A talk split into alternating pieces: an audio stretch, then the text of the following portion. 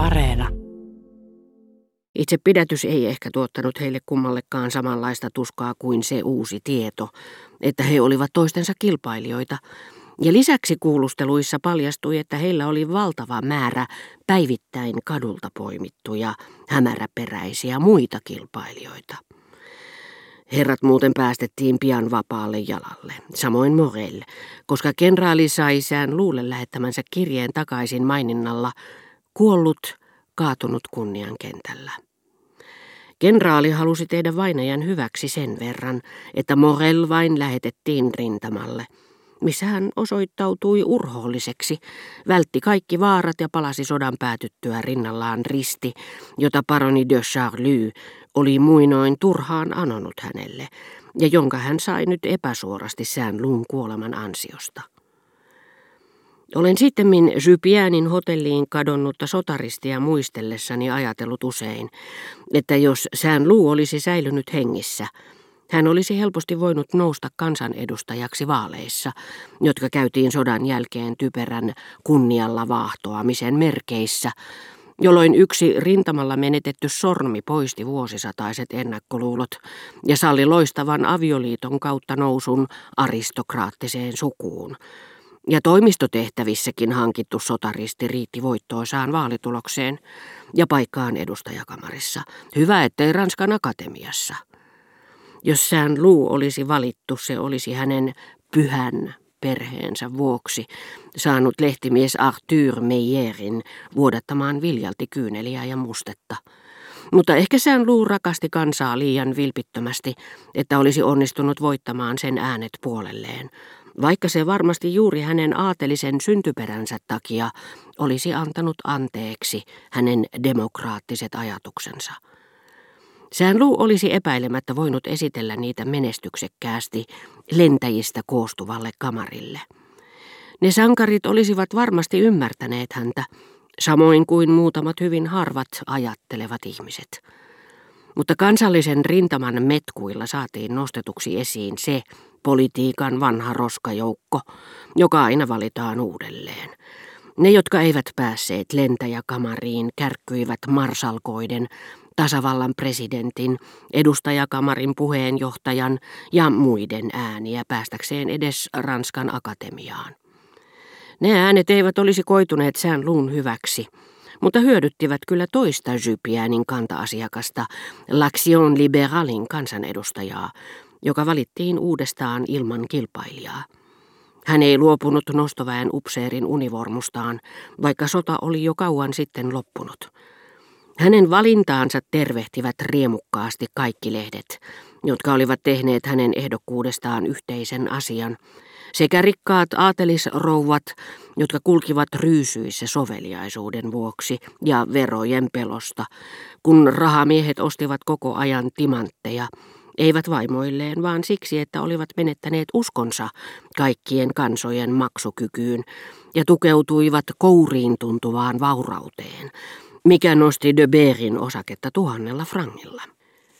Sellainen hölmöily ärsytti kyllä hiukan, mutta kansallista rintamaa ei jaksettu moittia, kun yhtäkkiä Ranskaan saapuivat bolsevismin uhrit, nukkavierut suuriruhtinattaret, joiden aviomiehet oli murhattu työntörattaisiin ja pojat kivitetty hengiltä, kun heidät ensin oli nälkiinnytetty, määrätty raatamaan kansan pilkatessa, heitetty kaivoon, koska uskottiin, että heissä oli rutto ja että he voivat tartuttaa sen muihin. Ne, jotka olivat onnistuneet pakenemaan, ilmestyivät yllättäen ihmisten ilmoille. Uusi hoitokoti, jonne vetäydyin lepäämään, ei parantanut minua sen kummemmin kuin edellinenkään, ja meni monta vuotta ennen kuin lähdin sieltä. Junamatkalla takaisin Pariisiin tuli mieleeni taas ajatus kirjallisten lahjojen puutteesta, jonka olin ollut huomaavinani jo kauan sitten Germantin tiellä, ja jonka olin vielä surullisempana tajunnut päivittäisillä kävelyretkilläni Gilberten kanssa ennen myöhäisiä illallisia Tansonvillessä, missä lähtöni aattona olin muutaman sivun Goncourin veljesten päiväkirjaa luettuani todennut, että lahjattomuuteni saattoi samastaa kirjallisuuden turhuuteen ja valheellisuuteen. mikä ei ehkä ollut yhtä tuskallinen ajatus, mutta entistä lohduttomampi. Sillä jos puutteeni ei ollut minun oma vikani, niin se johtui siitä, että ihannetta, johon olin uskonut, ei ollut olemassakaan. Tämä ajatus ei ollut pitkiin aikoihin käynyt mielessäni, mutta nyt se iski minuun uudestaan ja voimakkaammin kuin koskaan. Se tapahtui, minä muistan sen junan pysähdyttyä keskelle maaseutua. Aurinko valaisi puurivistön raiteen vieressä runkojen puoleen väliin. Puut, minä ajattelin, teillä ei ole minulle enää mitään sanottavaa. Minun kylmennyt sydämeni ei enää kuule teitä. Tässä minä istun keskellä luontoa, niin, mutta silti minun silmäni tarkkailivat kylmästi ja kyllästyneesti rajaa, joka erottaa valoisan latvanne varjoon jäävästä rungosta. Jos olen joskus saattanut luulla itseäni runoilijaksi, tiedän nyt, että en ole. Ehkä elämäni uudessa vaiheessa, joka avautuu eteeni kuivettuneena, ihmiset voivat antaa minulle innoitusta, jota en enää saa luonnosta. Mutta vuodet, joiden aikana olisin ehkä kyennyt laulamaan sen ylistystä, eivät koskaan palaa. Mutta lohduttaessani itseäni ajatuksella, että mahdollisesti ihmisten tarkkaileminen korvaisi mahdottomaksi käyneen inspiraation, minä tajusin, että se oli pelkkää lohdutusta, jonka sitä paitsi tiesin arvottomaksi.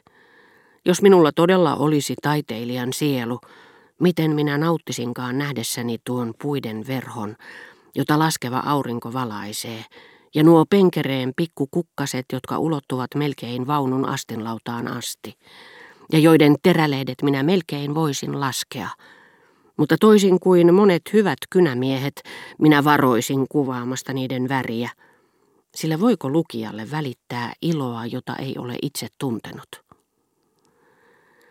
Hieman myöhemmin minä katselin yhtä välinpitämättömänä, miten aurinko valoi kultaiset ja appelsiininpunaiset säteensä täplittämään erään talon ikkunoita. Ja lopulta, kun oli jo myöhä, minä näin toisen talon, joka näytti olevan rakennettu jostakin erikoisesta ruusunpunaisesta aineesta. Mutta nämä eri havainnot minä tein yhtä ehdottoman välinpitämättömänä, kuin jos kävellessäni puutarhassa naisen kanssa olisin nähnyt lasinpalan ja kauempana jonkin alabasteria muistuttavasta aineesta valmistetun esineen, jonka epätavallinen väri ei olisi herättänyt minua tympeimmästäkään ikävystymisen tilasta. Mutta kohteliaisuudesta naista kohtaan, sanoakseni jotakin ja myös näyttääkseni, että olin huomannut värin, olisin ohi kulkiessamme osoittanut värillistä lasia ja stukkoesinettä.